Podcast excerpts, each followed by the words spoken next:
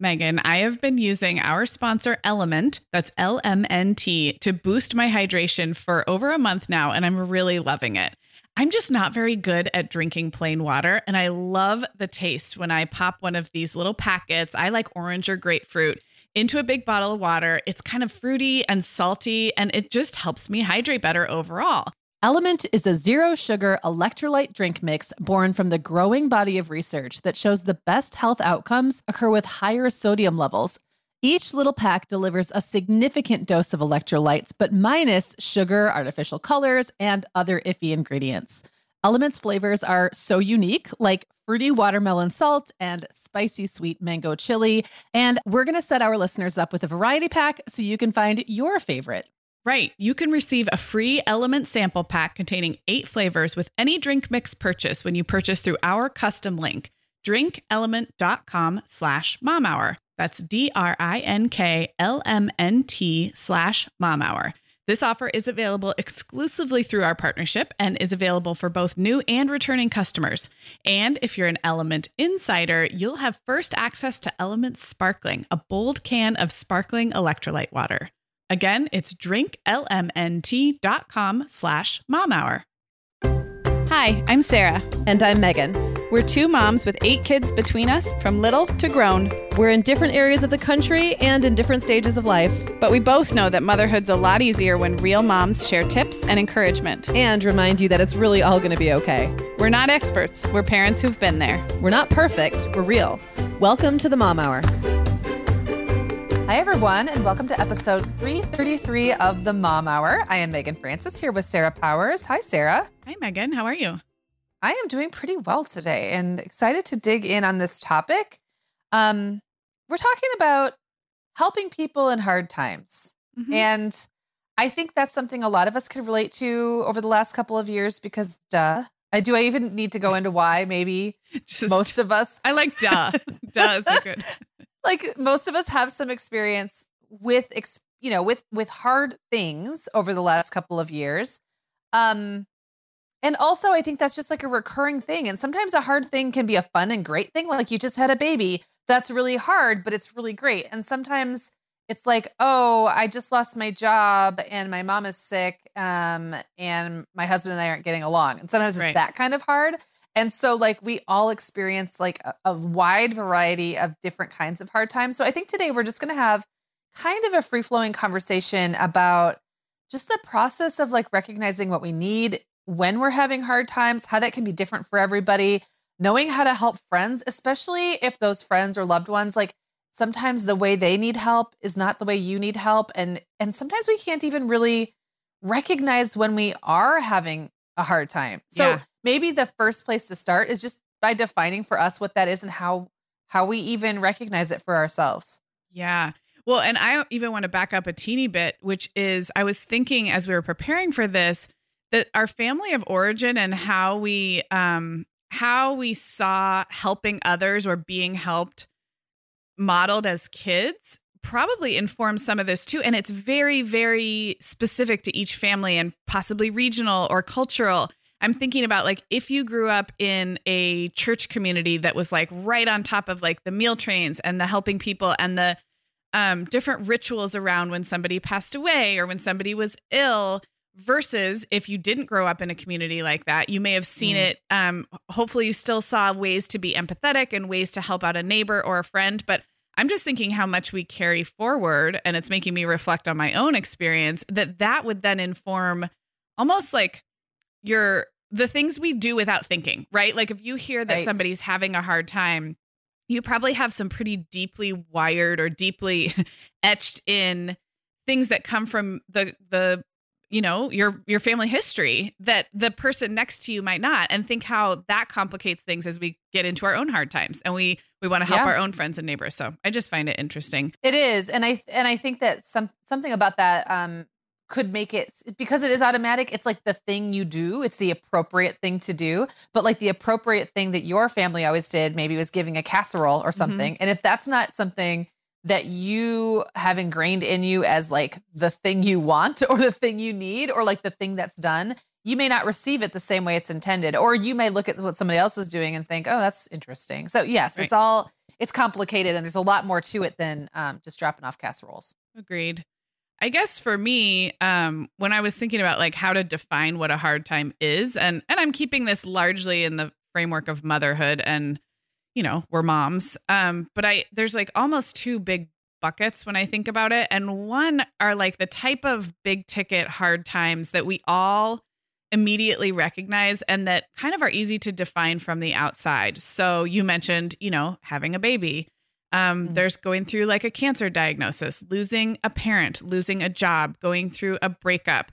Um, there are some things that, even though they are very difficult, we have come to accept kind of the language and the framework around them as a society where you're like, oh, I get it. That family is going through a difficult diagnosis. And then we have like, it's almost like the the train, the logic train flows out from there.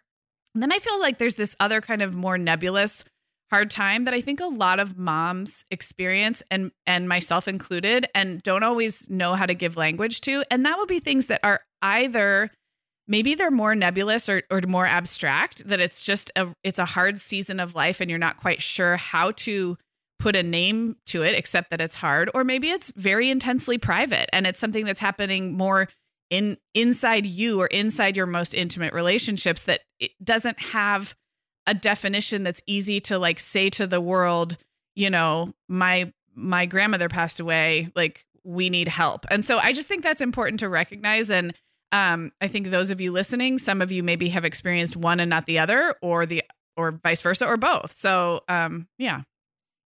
Yeah, and Sarah, isn't it interesting how sometimes there's a huge disconnect between the things that feel hard to you and the things that other people think should feel hard to you. I'm thinking of like a, a family death as an example. So you could have a, a death in your family that was expected. It's a bummer, but you knew it was coming. Maybe you weren't particularly close to that relative, whatever it is. And like societally, that's recognized. And there's this like outpouring of support that maybe you don't really feel like you need, where there could be something happening internally that feels huge. Yeah but you don't but it feels kind of complainy because it doesn't tick the box mm-hmm. or doesn't like you know it's not some it's not under the category or in the bucket of the big ticket item or it can be really overwhelming to talk about um, maybe it's something you're so caught up in that you don't even want to talk about it like there's yeah. so so many levels of complication and i think that um even just assuming like the way we kind of culturally assume that like a death in the family is going to be super hard on everybody maybe it isn't like you know and maybe like it hasn't really affected you that much in more than like a blippy kind of way like let's get through this weekend and then everything's going to kind of go back to normal where there could be something happening to your next door neighbor or someone you see every day in the school drop off or pickup line and it's a big thing that they can't go public with for a variety of reasons yes. or they just don't want to it's like just because there's not like a i don't know like an event attached to it that they that's a public event doesn't mean it's not happening and it might even be harder than those public events. I'm so glad you brought that up and I it sounds so like Instagram cliche to say, but it's just a really good reminder that that the way we present outwardly to the world and that includes you and me on this podcast and in whatever like public profile we have right. going on online, the way we present publicly to the world just may not tell the whole story. And it's not because people are fake and lying and covering up all their problems. Sometimes it's as simple as there is no outward manifestation. If you if you have a new baby or you're going through chemo treatment or there are some times where it's um visually there's visual cues on the outside that like oh wow that family's got something going on right now i can tell. Um but there are so many situations that present very like typically on the outside where you just don't know what's going on on the inside. So it's a good reminder. I'm reminding myself this you know as well as we talk. Yeah Meagan, the end of the school year and kickoff to summer is a busy time of the year for families, but we can all eat stress free and hit our wellness goals with ready to eat meals from our sponsor, Factor.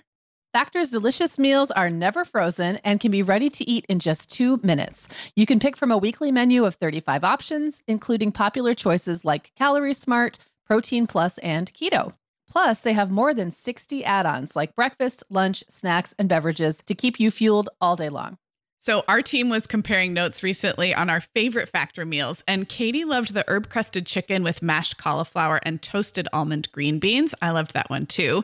And get this, so did her little boy, Charlie. She heated it up for lunch one day, and Charlie, who's three, ate almost all of the green beans. I mean, that's quite an endorsement, right? I was going to say, what a parenting win. and I get it, Charlie. Those green beans are crazy good. And if you really want to treat yourself, they even have meals with filet mignon, shrimp, truffle butter, broccolini, and asparagus. Listeners, head to factormeals.com slash momhour50 and use code momhour50 to get 50% off your first box plus 20% off your next box. That's code momhour50 at factormeals.com slash momhour50 to get 50% off your first box plus 20% off your next box while your subscription is active. Okay, Meagan. Well, over here at the Mom Hour, we are big fans of our sponsor, Our Place. In fact, you, me, and our team member, Katie, were all comparing notes on our favorite product. Katie was telling us that even though she's packing up to move her family to a new house, she cannot put that mini perfect pot from our place into the boxes yet because she's using it like every night. Well, as someone who also has a perfect pot, I got mine as part of their mini home cook duo set. I get it.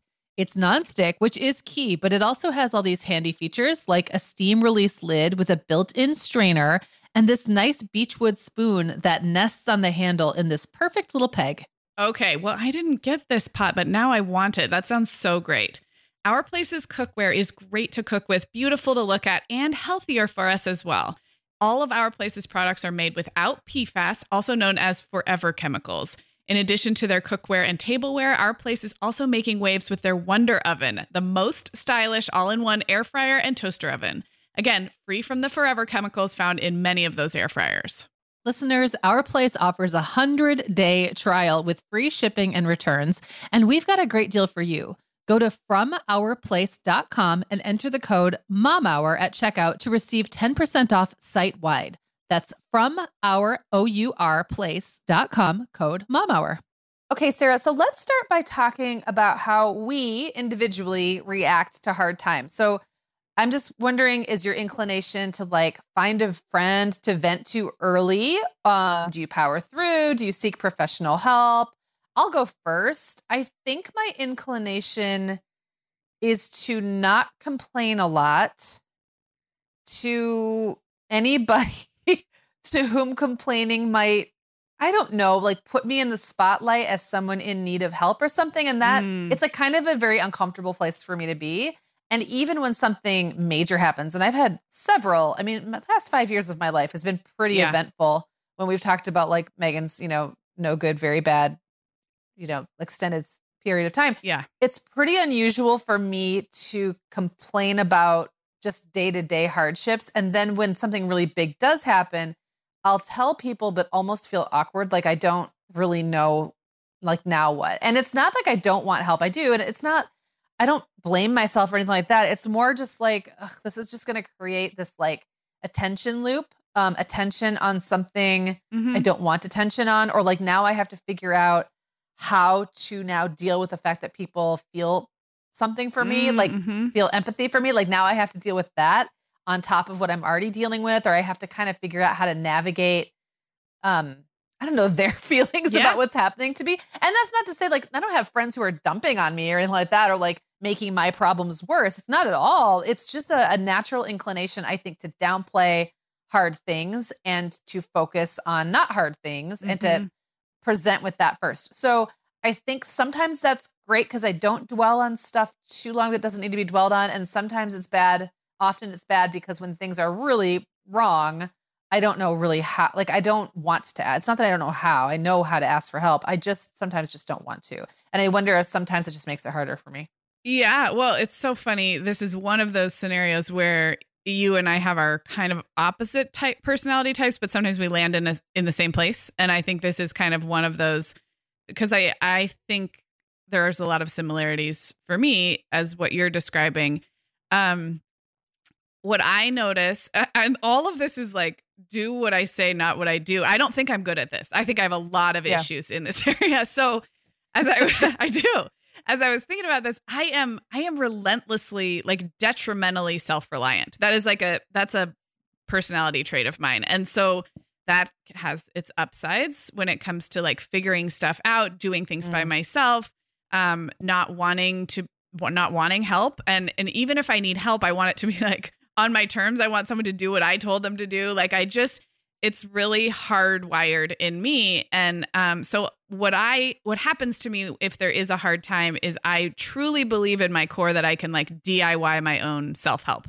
Um and i think that ultimately gets in my way right? So like I, am laughing because that's very similar to me just for, maybe for, from a, coming from a different you yeah. know reason but very similar. It's yeah. like you don't want it's almost like you're you're such a nurturer and a carer of other people's feelings. You don't want to like burden or make other people uncomfortable. And i just think i can do it by myself probably because i think i can do it better than anybody else. Like we come from such different pathologies. But unfortunately like how that manifests is waiting way too long to say like oh this feels really hard for me or i'm scared of this or this happened and it like and I don't know what to do with it because I truly believe that I can like Brene Brown podcast my way out of or like self-help book out of whatever I'm going through. Um and so that is my inclination.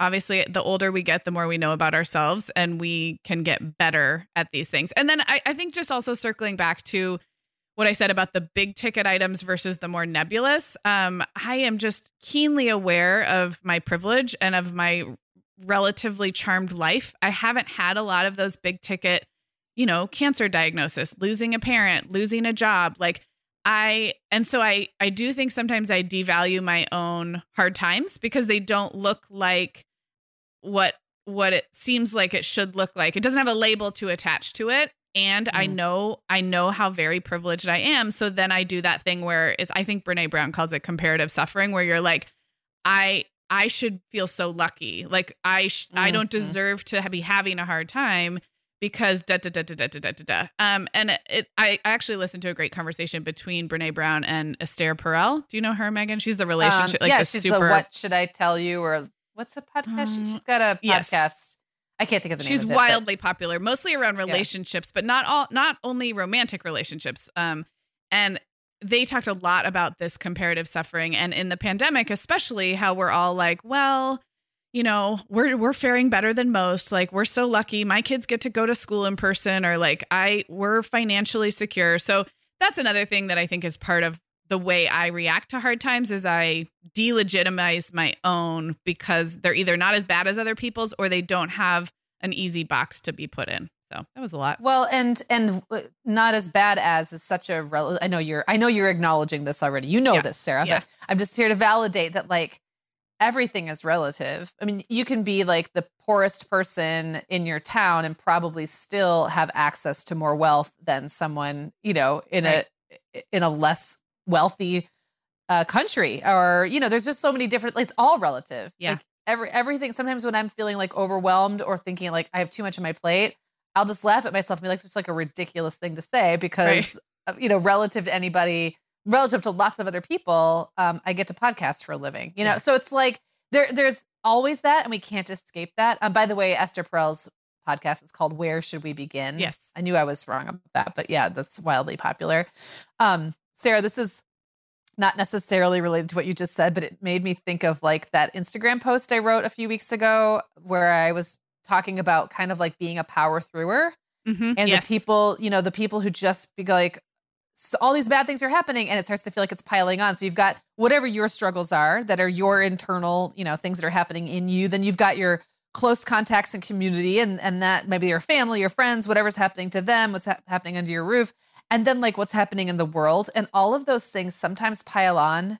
to a degree where like it can feel like you're um react overreacting to something that's happened to you but actually you're reacting to the whole soup mm-hmm. and i think that's another thing to keep in mind like yeah. it's not just about what's happening to you today like we are all affected glo- by what's happening globally and what's what's in this the air around us um we can't escape that that's even if we do a really good job of like filtering our news and social media. It's still out there. It's like in the air. It um, is. The other thing I wanted to mention, because I just think it'll make people laugh, is that for that Instagram post, I took a couple selfies of myself, obviously. I know which one. And, and if you listeners, if you follow us on Instagram, it was probably like at least a month ago now. Yeah, and it's okay. a beautiful yeah. selfie of Meagan's face. Like just, you know, her creamy skin and her cute hair, but keep going. so I took several in a row and I just was like feeling I don't know, pensive. and I just grabbed a couple selfies and I sent them to Sarah and was like, "Be honest, like, what is this?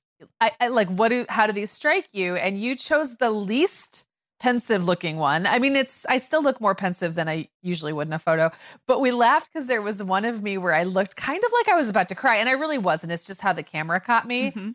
And I looked at that and I was like, I would not be able to handle the amount of sympathy I would get for that photo. Yeah. Like the amount of like um well-meaning, loving, comforting words that would come my way if I were to post a photo of myself looking like I'm on the verge of tears would make me so intensely uncomfortable that like I can't do it. There's no it's just I said it's laying it on a bit thick, I Yeah. think is what I Yeah. said. Yeah.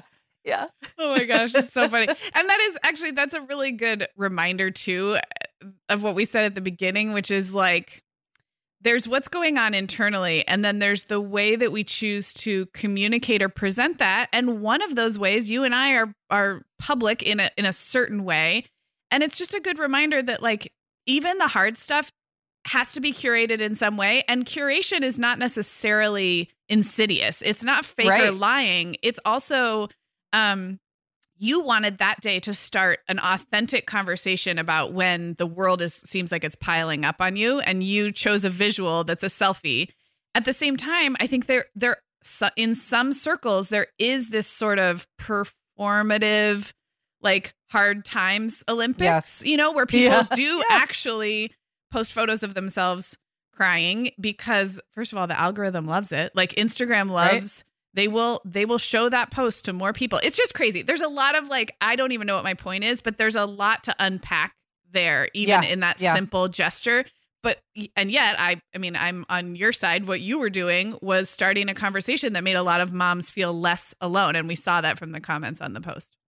Well, one one more thought before we move on from from just like this kind of complicated compl- conversation about outward and inward um, presentation of what's happening. You know, sometimes if someone isn't presenting what's happening in their world 100% accurately, because who does? Nobody does, Right. right? It's like impossible. A lot of times it's not about, like you said, Sarah, it's not about being fake or like um lying it's self-protection like Mhm. not everybody can handle the sympathy of the world not everyone wants that kind of attention on themselves and so i think that there's like that line to walk between being like uh inaccurately happy and optimistic and and like that toxic positivity all the Right. time when that's not true but then on the flip side if you really open yourself up to being like too raw all the time it brings with it a certain kind of attention that not everyone wants either and can also feel equally disingenuous. Like if I posted a picture of myself crying, that would have maybe represented a moment in that day where I felt like crying, but it wouldn't rep that's what would be sitting there on our feed for 24 hours. yeah Is me with a tear rolling down my face and that's not how I feel for Yeah. 24 hours. I might feel that way for 5 minutes. Yeah. So I just think we're all doing it. We're all cu- we're all curating whether we're posting on social media or going to the grocery store. yeah that's And, true Like, yeah. And uh, like the next time you feel really, really bad, notice that when you walk into the grocery store, you probably still pull yourself together enough to walk through the grocery store because you probably just don't want the attention, Yeah. you know, or you don't, yeah, you just want to be normal for a few yeah minutes. yeah Well, let's move on um, to to more of like the what we need, what we want, what we think we want um, when we're having a hard time, sort of that helping part. And I'm just going to use love languages, which I know we talk about a lot. Not everyone loves them, and not everyone gets into them. But I think that they're it's an it's an interesting bucket framework. So like five buckets of different kinds of ways help can be offered and received. I find it helpful for me when I default to thinking I want or need like a specific kind of help or only can offer a specific kind of help to remi- remind myself that all people have different needs and that there's actually a lot of ways to do this. So, um, if you're not familiar with the love languages, I'll just touch on them really quickly and then we can kind of talk about maybe for ourselves examples of how even it doesn't really matter which one of these is your favorite in regular life. I have examples of how each and every one of these has been helpful to me in some in some way at a time or another even if I don't think of it as something I want. So like one of the love languages, which would be show how you show and or receive love would be touch, um, gifts, um, acts of service, like doing nice things for people, words of affirmation, um, and quality time. And so, I mean, I think all of those things, like maybe someone just really needs a hug, but maybe they don't want a hug. Mm-hmm. maybe they really would just like their their day brightened by like an unexpected gesture, like you give them a gift card. Um, maybe if you came and like raked the lawn because they're stuck at the hospital and there's no way for them to get back Mhm. before like the snow starts to fall on the leaves and i've been in that position before um maybe they just need to hear acknowledgement that they're gonna get through something or it's tough but they're doing a great job or some other kind of affirmation like you see how much they care about the people in their circle like that can look like a lot of different Mhm. things Yeah. not even related to the crisis at hand Yes. necessarily Yes. um, and then quality time. Like sometimes all I want is someone to take me away and distract me and do something fun with me and spend time with me. So like all five of those are not my they're not all five equal in my life as like a day-to-day love language, but like when something is going badly, I have leaned on all five of those Mhm. and and really gotten a lot out of each one. Yeah, I agree. Um, I'm curious if you think your dominant, your normal dominant love languages, which you can remind everybody what your like top two are, are also the two ways you feel most supported in hard times. I could see them, you know, I could see that tracking, but maybe in the hardest of hard times, there's actually like another love language that that shines through for you. So it's really interesting because I I would rank touch and um words of affirmation. Those are the ones that always come up in my you know in my quiz when I take a quiz. Yeah. Those are the ones that are my two highest. Uh when I am having like when I'm really sad or having a really hard time, I really don't want people to touch me. To me it feels like Mhm. I don't know, uncomfortable and pandering unless it's like a significant other. And and in that case, when I haven't had a significant other, um, I just float in the wind because I don't get it and I don't want it. I don't seek it out from anybody else. And then when I do have a significant other, that's all I want. And it's like all I think I need. So it's kind of like a little bit of a flip side. Interestingly, gifts, acts of service, and quality time, while they don't rank as high for me in normal life, are all ways that people have shown up for me that Yeah. I've really appreciated because sometimes they're really filling a need I don't even know. I wouldn't identify that need myself. I wouldn't identify like gosh, it would be really helpful if someone put gas in my car or picked my kid up from school or, you know, um, set like put together a girls' night for me because those are all things I feel like I can and should do for myself. Mm-hmm. Um, but when times are hard, those are the things I don't do. Yeah. So, yeah. So, what about you? Yeah, I mean, I think so. My normal highest two love languages for how I love to be loved are acts of service and words of affirmation. Um, I think the one that is not my highest in normal times, but is like bubbling to the surface here as we talk is quality time. And I think if you read about quality time in the love languages in the actual like articles and books i i was enlightened when i read about it because it's easy to think like that means like a date night or like a girls weekend. Um the way they describe it is really feeling deeply listened to and paid attention to hence the quality and not quantity um and that can be incredibly I don't I don't know like restorative for me if I'm going through a hard time. Because I am that relentless stubborn uh like self-reliant DIYer of my own destiny um I have to be in a pretty like dark place to recognize that a deep conversation with a good friend or my significant other or a professional therapist is actually like that kind of quality time where like the person is showing up and has nowhere else to be except to listen to my insane ramblings is can be very very helpful to me. But it takes a long time for me to think that I need that or to have the idea. Whereas in normal life when the, in, the bopping along I think we had that phrase in another episode that I like like the bop along times um my quality time like cup is filled here and there. It's not something that like I super it's not the way that I feel and receive and even show love. So that's the one that like feels a little different in hard times versus bop along times. Yeah, I get that. And I've experienced from you how like there's a definitely a different um presentation or or tone when you're coming with a like uh, like I need to talk about this and it happens very rarely. Like it's it's rare. Yeah. Rare enough that when you have that I pay attention because it's like, "Oh, this is different. This is Sarah not bopping along. Yeah. Sarah's not bopping today. this is a no bop zone." yeah. So, um, well, I think that's really interesting. And it also leads me, you know, just that whole conversation about like needing different things sometimes from different people. Um, also kind of made me think about the fact that sometimes in the moment you don't know what you need or you have a hard time distinguishing between what you think you need and what you mm. really like what would really be helpful and sometimes even who you want to fill that need for Yeah. you so for myself i have had a lot of experience feeling kind of sad or like left out or crabby because i didn't feel like my boyfriend or when i was married my husband or my closest friends like intuited what i needed. But then later i realized that what they actually did offer relieved a big burden. And i, I mean like there's a lot going on there to pick Mhm. apart and it's sometimes dependent on the relationship. Like when i feel like i just want you to here i am an hour away and i'm having a really hard time and i just want you to come drive here and like give me a big hug and that's all i want. And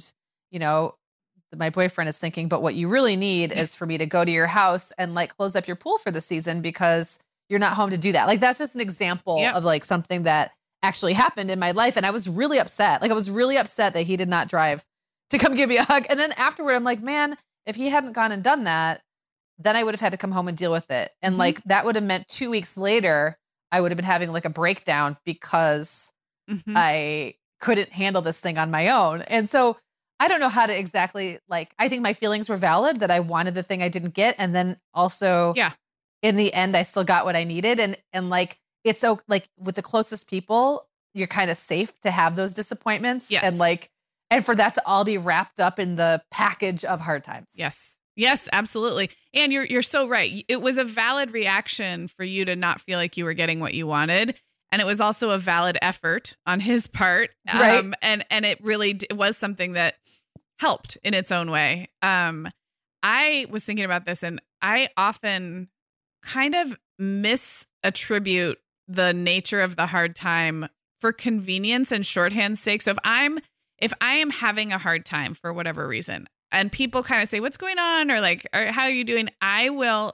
If it's going to sound like I'm lying, and I don't, it doesn't sound like that, but I will often attribute the hard time to things that people can relate to: lack of sleep, Mm. like I haven't been sleeping well, Mhm. um, work stress, you know, overwhelm with the house, this and that, and it's like it's that societally acceptable like list of things that moms are known to struggle with that people are like, oh yeah, I know how that is. Like that's so hard. Yeah. Okay. Now we can like now we're now Let's again move on. like we well and we have a label like we can talk about Right. that and then what happens is i will get offers for help with those things can i take the kids can i like do you want to like escape and catch up on work for a few hours do you want and then i think no i don't want those things like this is not helpful at all and it's because i'm not actually sharing what's actually wrong and maybe i haven't even figured it out for myself but that is a pattern i've noticed when it when it comes to like asking for the help you need or thinking you know other people thinking they're giving you what you need it's really complicated. And i have noticed that that is a pattern.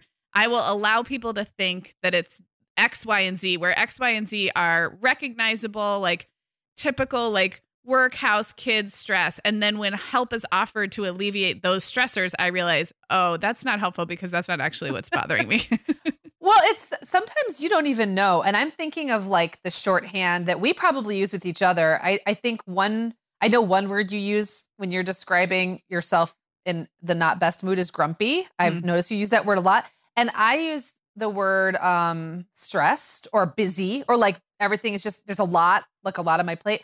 And sometimes I'll think that's what's wrong. And then when I really think about it, I'm like, actually, I'm just sad. Or like, Mm, actually, mhm. actually, it's not that at all. Like, grumpy Yes. is maybe not always what you actually feel. And Yeah. maybe like tired. You know, I, I think I mentioned on a recent episode that when I um, am emotionally spent, it feels like tiredness. Like I feel exhausted, but I'm not really tired. I'm not, right nothing's really happened to make me tired. yes I, I slept well last night. I'm not, you know, it's not like I'm actually sleepy and my body isn't tired. It's just the way I am uh manifesting Yes. loneliness or sadness is feels like exhaustion. And so Yeah. sometimes I don't even know. Oh my gosh i'm like having i'm having a lot of like little epiphany moments right now We are welcoming back Vionic as a sponsor today. And Sarah, I will be honest, I was sorting through my warmer weather wardrobe the other day and it could seriously use a refresh. But you know what's good to go? My shoes. I've got a great selection to choose from thanks to the Vionic Vitals collection. And lately, the pair I keep putting on again and again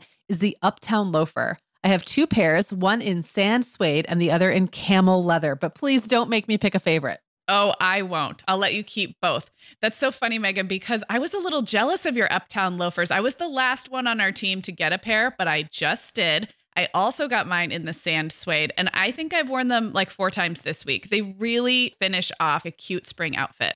The Vionic Vitals collection has the best essential styles for everyday wear to get you ready for spring. And no matter what shoes you choose, you'll be on the go in comfort because every single pair of Vionic shoes delivers their trademark VioMotion technology for a difference you can feel. Vionic sandals, sneakers, and flats all offer incredible support, stability, and cushioning, and every pair comes with a 30 day risk free trial, so it's easy to try them out. Use code the Mom Hour 15 at checkout for 15% off your entire order at vionicshoes.com when you log into your account. That's a one-time use only. Vionic Shoes, wearable well-being for your feet. Sarah, our sponsor Hiya Health makes a kids daily multivitamin that parents can feel great about giving their kids because they have no added sugars or dyes. And our kids who have tried Hiya vitamins have loved them which is important, right? Because what good is a bottle of vitamins that your kid won't take?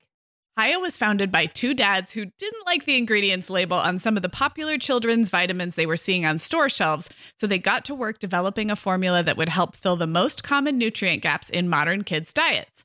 Hiya's chewable kids vitamin is made with a blend of 12 organic fruits and vegetables and then supercharged with 15 essential vitamins and minerals. They're also vegan, dairy free, allergy free, gelatin free, and nut free. Hiya manufactures their vitamins right here in the USA with globally sourced ingredients, and then they ship their chewable vitamins directly to your door on a pediatrician recommended schedule. We've worked out a special deal with Hiya for their best selling children's vitamin. You're going to get 50% off your first order. To claim this deal, go to hiyahealth.com slash momhour. This deal's not available on their regular website. Go to H-I-Y-A-H-E-A-L-T-H dot com slash momhour and get your kids the full body nourishment they need to grow into healthy adults. Okay, Sarah. So when we talked a lot about our inability apparently to identify our own feelings or like get help that we need. I mean, please, I guess this is just a great example of why all these hundreds of episodes in no one should ever like think we've got it all figured no, out or that these are we, not we are here to offer they're not instructive advice. yes. We're just sharing, you know, the human frailty. Like we all have it and and dealing with problems is one of the hardest things that we can do as humans, either our own problems or other people's. And I just before we move on to like the topic of maybe how we can help other people, um, I just want to throw out this validation, this piece of, I guess, wisdom or whatever. Maybe it's not even wise, but just to like validate for yourself that when you are going through a hard time, you know, Sarah, we both talked about how we're not always 100% transparent about what's happening, or we're grumpy when we get the wrong response, or you know, we may even feel like we want to lash out at our significant other because we didn't like we didn't get our need met or whatever we thought our need was. And like let's just all remember that your your emotions are heightened and when your emotions are heightened, you might feel what seems later irrationally irritated or overlooked or sad or whatever it is just in general and like get deep in your feels. Mm-hmm. And I don't like I just want to acknowledge that like we might it's really easy for us to be sitting here right now on a random thursday where we're both feeling pretty good i assume mm-hmm. looking back at ourselves and recognizing our patterns but it's like impossible in the moment and i just want to before we move on i just want to like acknowledge that that's true i think that's a good to acknowledge and another thing this is words of affirmation for all of you listening and it's kind of goes along the line if you've ever heard somebody say like if you're the type of parent who's even asking questions about how best to support your kid through something, you're already a good parent. Like just by being aware of the opportunity to do good, you're doing good. And I would say the same is true here when it comes to self reflection. Like, if you are even open to looking at your own patterns around hard times, um, you're probably showing up really well for those around you because um because it takes it takes a lot of adulting to get to the point where you're like, huh, I do notice this pattern about about myself. So I guess that's just like words of affirmation for everyone who's looking at this kind of stuff in their own life. Okay, so that's that's great and yes, I agree. We're we're all like in a place where we're we're just trying like just trying is is part like just being open to having these conversations and thinking about this stuff is like part of the battle.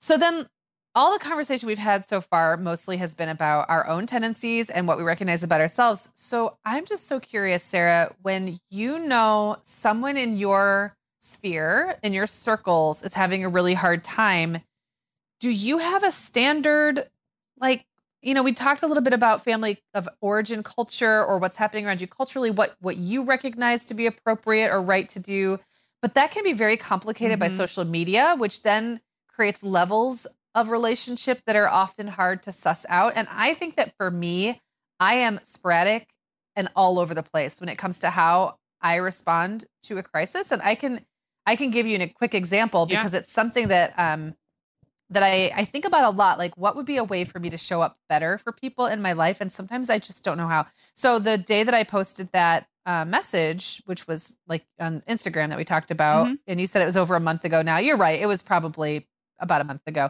um, there had just been a really tragic death in my community in my theater community of a young very young woman who i've played her mom before in in theater productions um, lost her twin sister so like that was taking over my Facebook feed mm-hmm. for days. There was all the speculation about like her death and it was just really painful and I was watching it all play out with this young group of kids, not not children anymore, but the ages of my kids just about um my older kids and like I I kept kicking the can down the road thinking, well, I don't want to reach out to her right now because there's everybody is and mm-hmm. she's dealing with so much. Yeah. And then it started to kind of you know, calm down. And I thought, well, she probably just wants a break. She probably just wants some normalcy. And then it turned into like, well, I don't really, you know, we don't really see each other very often. We don't have that much of a relationship. I didn't know her sister. And so I basically talked myself in and out of doing anything mm-hmm. at all. And now here I am, like five weeks later, going, okay, well, now what do I do? It's like I I missed, I didn't miss a window. I know that I didn't, but I'm far enough removed from this person that how on earth do I now go back and like a, make a meaningful gesture. And it's not a casserole. She doesn't need yeah. me to drop off food or a Starbucks gift card. She probably doesn't want to spend time with me. I don't know that my hug would add anything at this point. She's she's got her friends. You know, like that's I think where it gets very complicated. And not to make this about me, but I'm just saying I think this is why we get paralyzed. Yes. And why sometimes as a person struggling, you don't get the response you want mm-hmm. because the people on the other side are having the exact same kind of mental like you know issues that i'm having right now but trying to like logic their way through this. Yeah. No i think that's really common and it does make me think like i almost wish that there was a like an automatic thing that we talked about from the family of origin like um i can see it being i do love to send snail mail and i love to write cards and letters but i don't do it as much as you know i used to before the internet um but i can see having like a set of pretty cards, not even sympathy cards or like not even specific to any one hard thing, but having just committing to just popping a note in the mail or popping a text into the ether um, yeah. when all you can say is i'm so sorry i'm thinking of you i mean i think that's what the experts would tell us to do right is just do right. do one small authentic thing but at the same time do what i say not what i do i'm i'm in the same boat as you meagan a lot of overthinking a lot of wondering am I important enough to this person to warrant mm. this gesture? Do you know what I mean? Like I don't want to yeah. I don't want them to feel like they have to reply.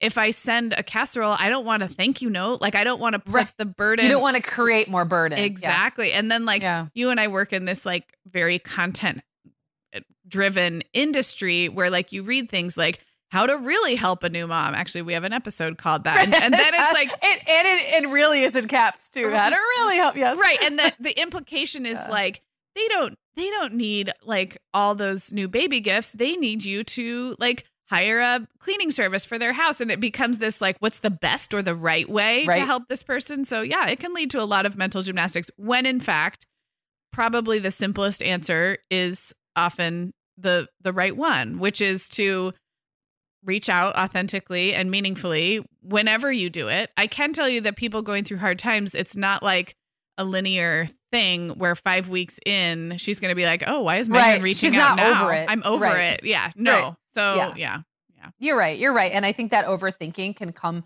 It can stem from a lot of different places um, in your personality, from wanting to, you know, maybe Enneagram one it right, like mm-hmm. do it right, or maybe, um, in my case, maybe be appropriately nurturing and like in the correct way that doesn't not even correct but in the most helpful way that yeah. doesn't harm i think i'm often very um wary of the idea that I might cause harm with Mhm. what I do more than help. Uh, that's something that I think is often in my mind. And some of that's because of the way we personally react. So, like, whatever hangups we have about expressing hard times and then accepting help, we're going to project those hangups on other people who may not have the same hangups, Right.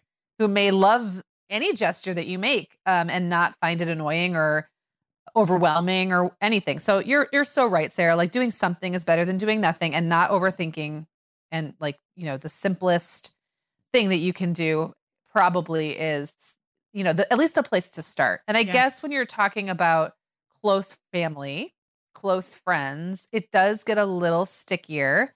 Um I'm curious, Sarah, if you've given any thought to like when you know someone in your inner circle maybe is struggling more than they're saying or like doesn't know how to ask for help. Do you go out of your way to try to find out what they need? Do you try to intuit what you think they need um based on what we think they'd need? Like how do you do that? I think I mostly try to intuit and I I often start with like what's what's a a skill or a gift or a talent that I have that might be of service. I very much am an acts of service person in this regard. So I'm not like a big dinner cooker. That's not one of my natural born gifts. So I am less likely to bring a meal.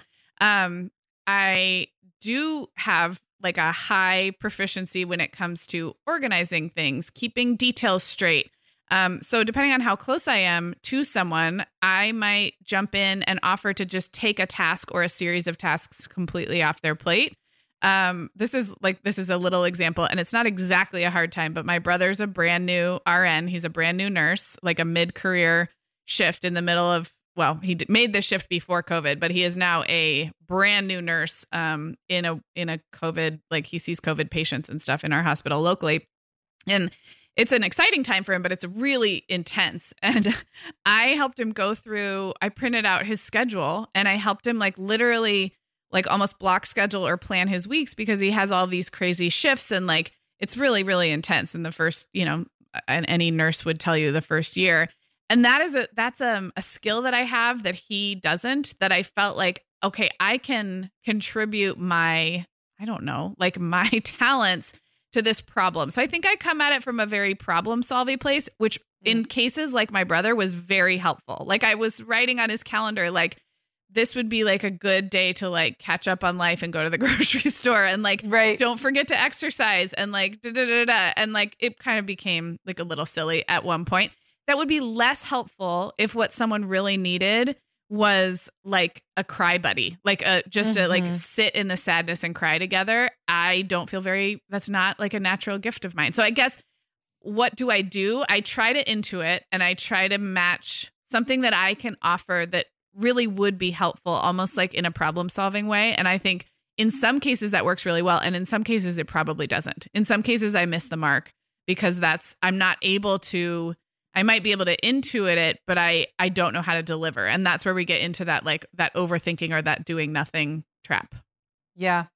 Um I for the people interestingly that practical action tends to be how I deal with helping people in my most inner inner circles. Mhm. I have a harder time figuring out how to do that for people who aren't like really close to me. Yeah. You know, Mhm. um, and maybe that's not the appropriate place to be anyway. Like, you know, maybe it would be really annoying if I showed up at like a a, a friend's house who I'm not very close to and was like, "Hey, can I organize your closet?" Or right can I make an appointment for you? I mean, like maybe maybe in that case, it's like, hey, I know about this service you should check out. It's really cool. It will do this X, Y, and Z for you. Or or like offering a resource or offering in, in a non-annoying way. Cause I know even that could be like when you're overwhelmed and someone sends you like a link to a resource, it's like, thanks a lot, you Right. know? right Like one more thing for me to do. So I I think if there's like any takeaway from this, it's like messy and hard and none Yeah. of us get it right all the time.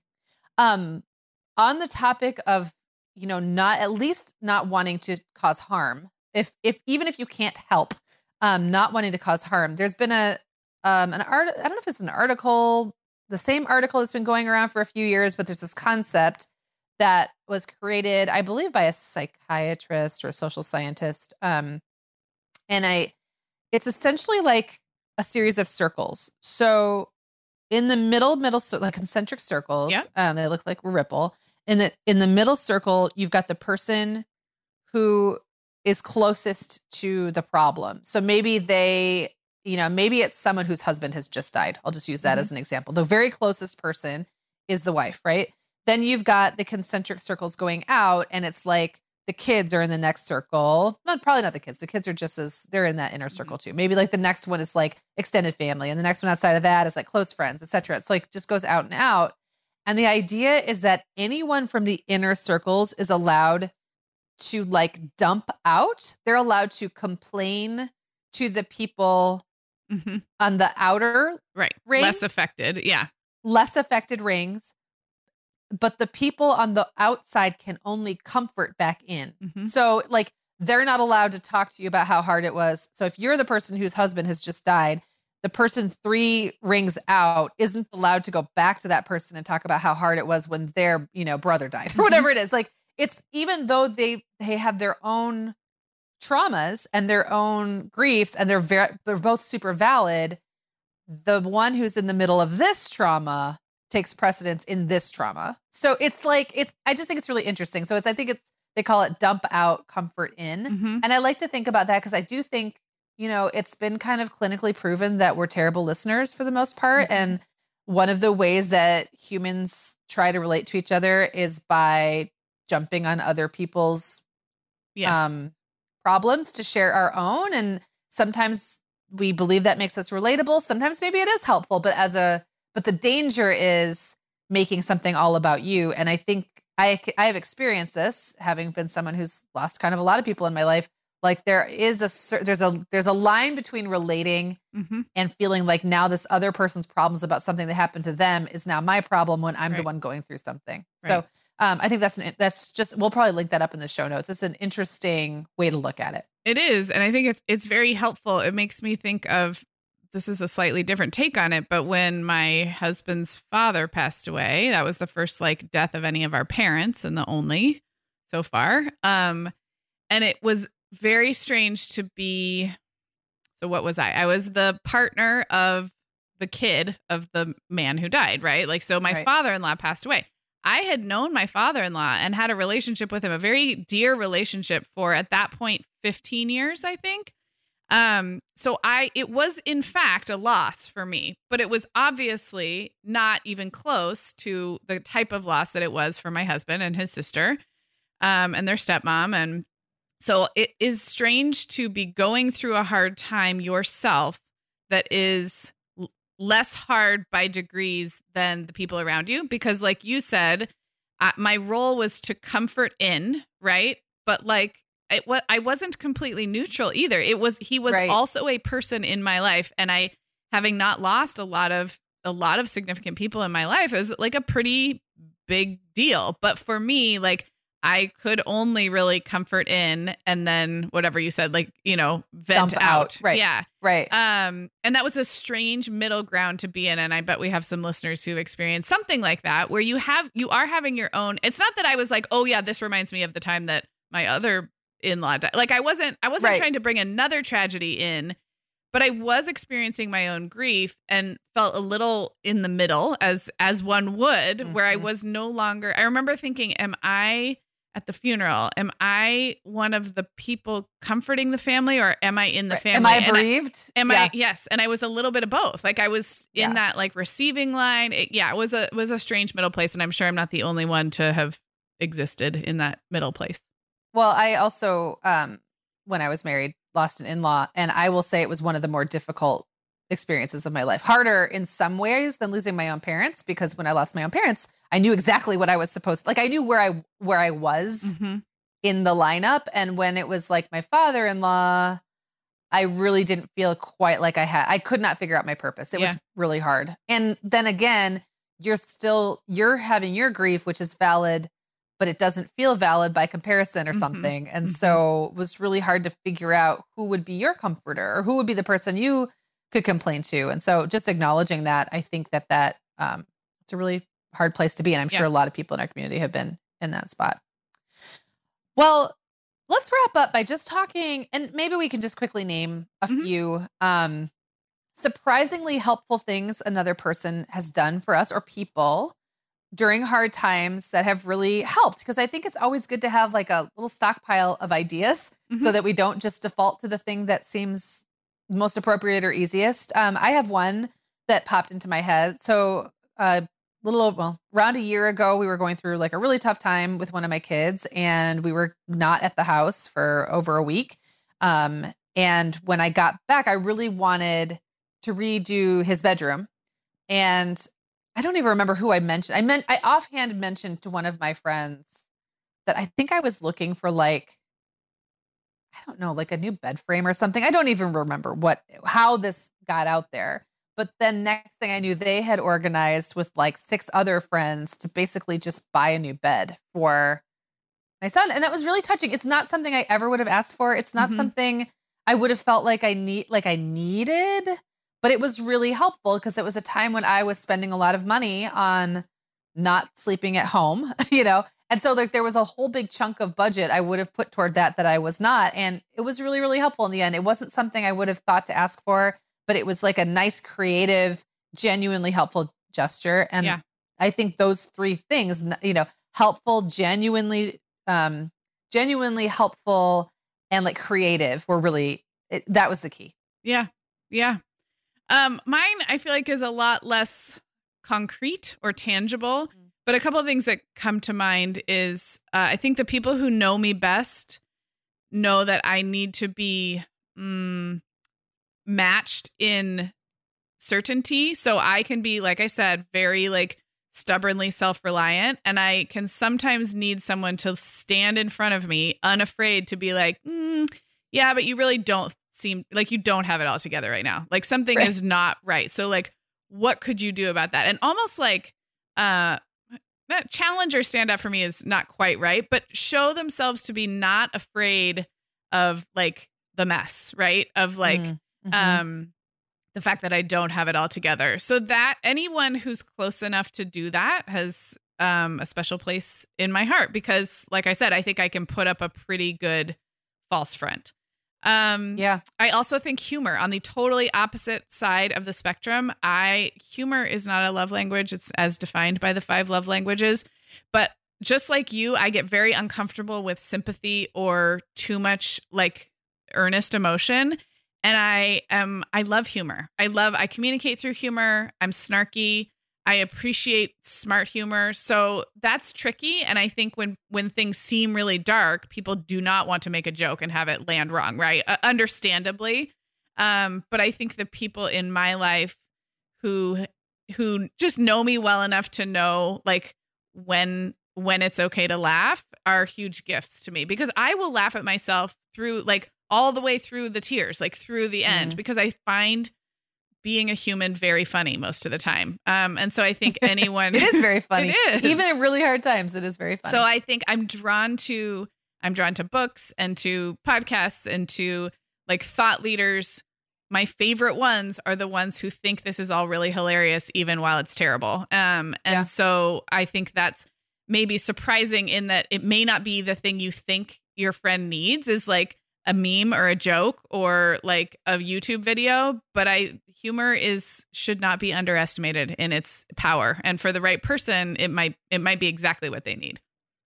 I love that. And and just hearing that brings me to one more that popped into my head that is also less concrete. Um, but has a lot to do with like those people in your life who just know you so well that they can read you and um know your tendencies and, and maybe what you're really needing in the moment when you can't identify it for yourself. And one of the things that and again, I'm just going to mention the Enneagram. I know we talk about Enneagram a lot here, but uh, I'm an Enneagram two. So it's like, you know, they can be very outward serving, Mhm. people pleasing, helping, helping, helping. But there can come a point when, like, I almost flip and become well, it's in the Enneagram Yeah. when you are under stress, you go to a different number, which is more domineering. Mhm. And it's like that's when I demand my needs get met. I can turn, I can become quite, um, like aggressively needy. I don't really know how to put that, but like in a way that is, it can be like almost like, like a- from an angry place. Yeah. Mhm. And um, having people who like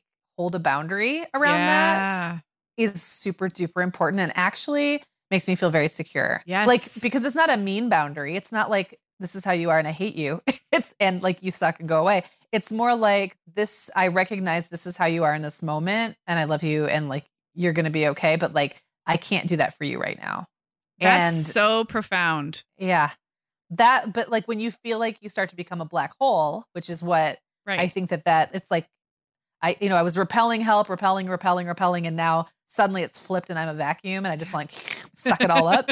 you're trying to get yours, right? Like you're trying to Yes. get like what's been owed to you this whole time of being Right. a serve like a in that service mentality. Yeah. Yeah, and so s- having someone kind of just recognize that and flip it and say, "I'm sorry, I can't do that," and you don't even it's not wouldn't even be good for you if I did. It's like humbling, but actually great. And there's been very very few people in my life who have actually who actually walk that line appropriately. Um, I think you're one, Sarah, and you probably don't even know it. But it's like you you probably don't even really know when you're like gently putting a boundary there, but I see it and like Yeah. I feel it. Oh, okay. So I don't know. Anyway, Well- I just think that's one of those things you can't necessarily do until you know someone super well, though. Yeah, but it might be really helpful actually for our listeners. We're talking about ourselves, but like what I what is similar about what I said and what you said is someone who can call you on your patterns and your BS is a very special person. And so my patterns and my BS would be to act like I have everything together and I need zero help and everything's fine and I'm going to take care of it all.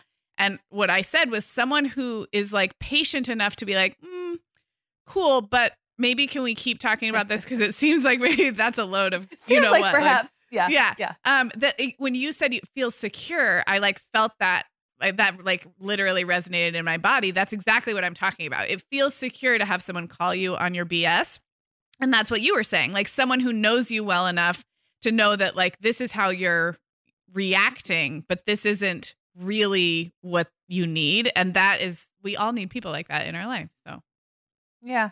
Yeah. Well, I guess maybe the takeaway of this long, this long, um, rather rambling conversation, I think you know was really quite revelatory for me in Yeah. several ways. Is just that we like we need people, and we need, and I know that's one of those things. that's like it's so hard to get those relationships when you don't feel like we you know we hear from moms all the time who are saying like how do i find that sister friend? Like how do i find those people who i can really rely on? And i i don't this isn't the episode to go into that because it's over. We don't have time. And even if we did you and i would be talking about how we've done it which is different from how anybody else might do Yeah. it.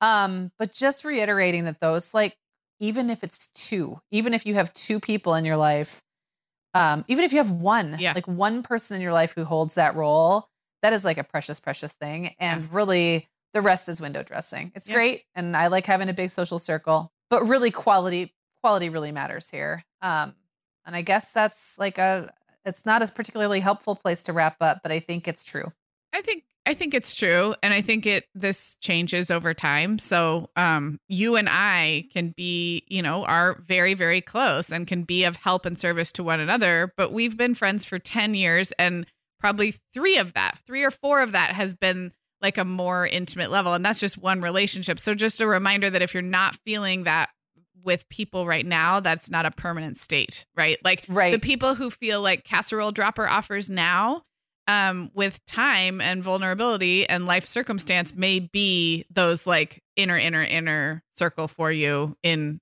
a year or two because the yeah. you know there's opportunity there so. And i just have to laugh that i think we probably used the word casserole seven times in this episode and i have to guess that there's probably a whole bunch of millennial moms listening and going like i'm sorry what? Casseroles?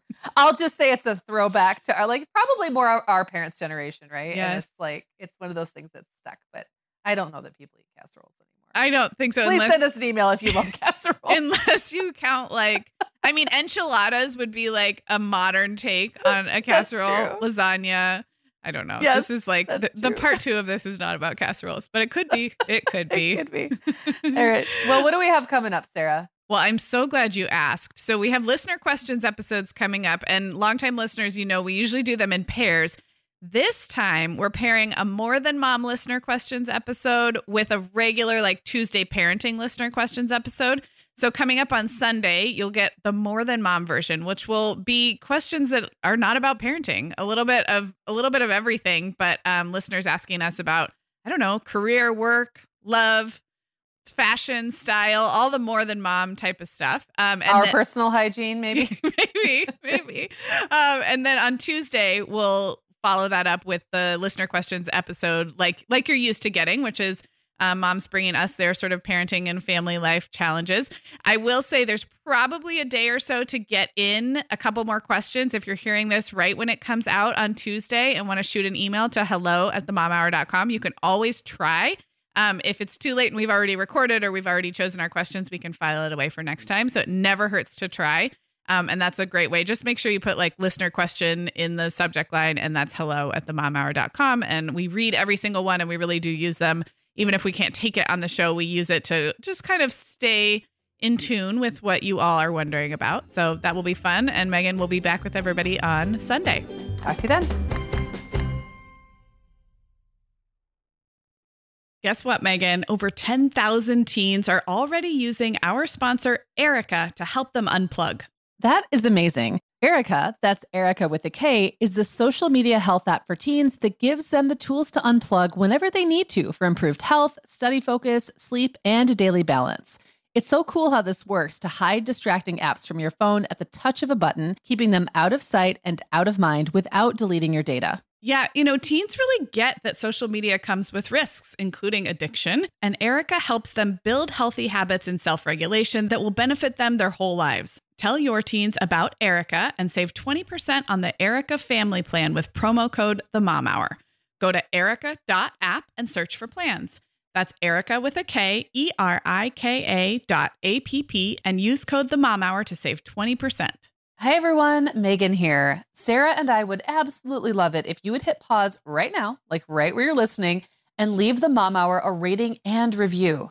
If our show has helped you feel a little more confident as a mom or a little less alone, this is one of the biggest ways you can thank us, and it really only takes about 30 seconds. If you're listening to Apple Podcasts, you can navigate to the Mom Hours show listing. So when you're in the episode you're listening to right now, click where it says the Mom Hour just above the play button, and then scroll all the way to the bottom, and you will see the ratings and reviews. We would love if you would leave us one as well. Thank you so much for listening.